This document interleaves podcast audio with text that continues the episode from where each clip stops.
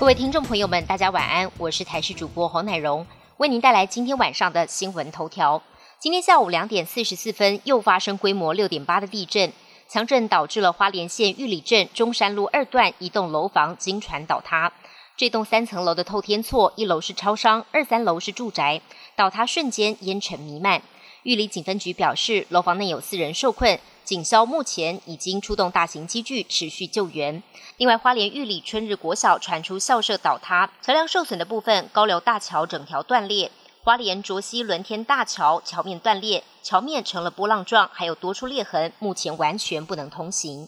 地牛大翻身，一列台铁列车地震当时正好行经花莲东里站，由于月台遮雨棚被摇晃，因此倒了下来，还砸到列车，造成列车有六节车厢倾斜。台铁局表示，受到地震影响，东里站月台雨棚掉落水泥块，四二零次柴联自强号发现有六节车厢向山侧倾斜，旅客约二十人，没有伤亡，已经离开车厢及月台。东里到东竹间为单线区间，目前中断，已经启动公路接驳。下午两点四十四分，台东池上再发生规模六点八地震，地震深度七公里，最大震度台东六强。气象局测报中心主任陈国昌表示，这起地震才是主震，包含昨天晚上六点四的地震，以及原本预测为余震的，都是属于这起地震的前震。气象局表示，经过规模六点八能量的释放，后续的余震规模应该不会太大，加上地质环境影响，范围应该会限缩在当前的区域。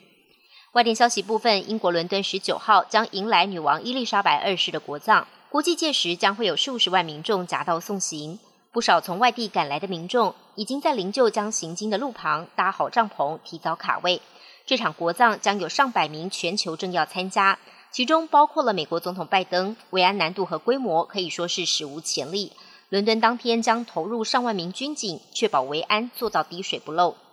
今年第十四号台风南马都已经被美军联合台风警报中心认定为是超级台风。日本专家认为，像这样的台风出现在高纬度地区相当罕见，有可能维持目前的强度登陆。日本气象厅昨晚就对鹿儿岛县发布了暴风、波浪、海面上升等等特别警报，当局担心会引发大范围的洪水。日本航空及全日空这两天取消超过四百个国内线航班，九州及山阳新干线也从九月十八号起停驶部分班次。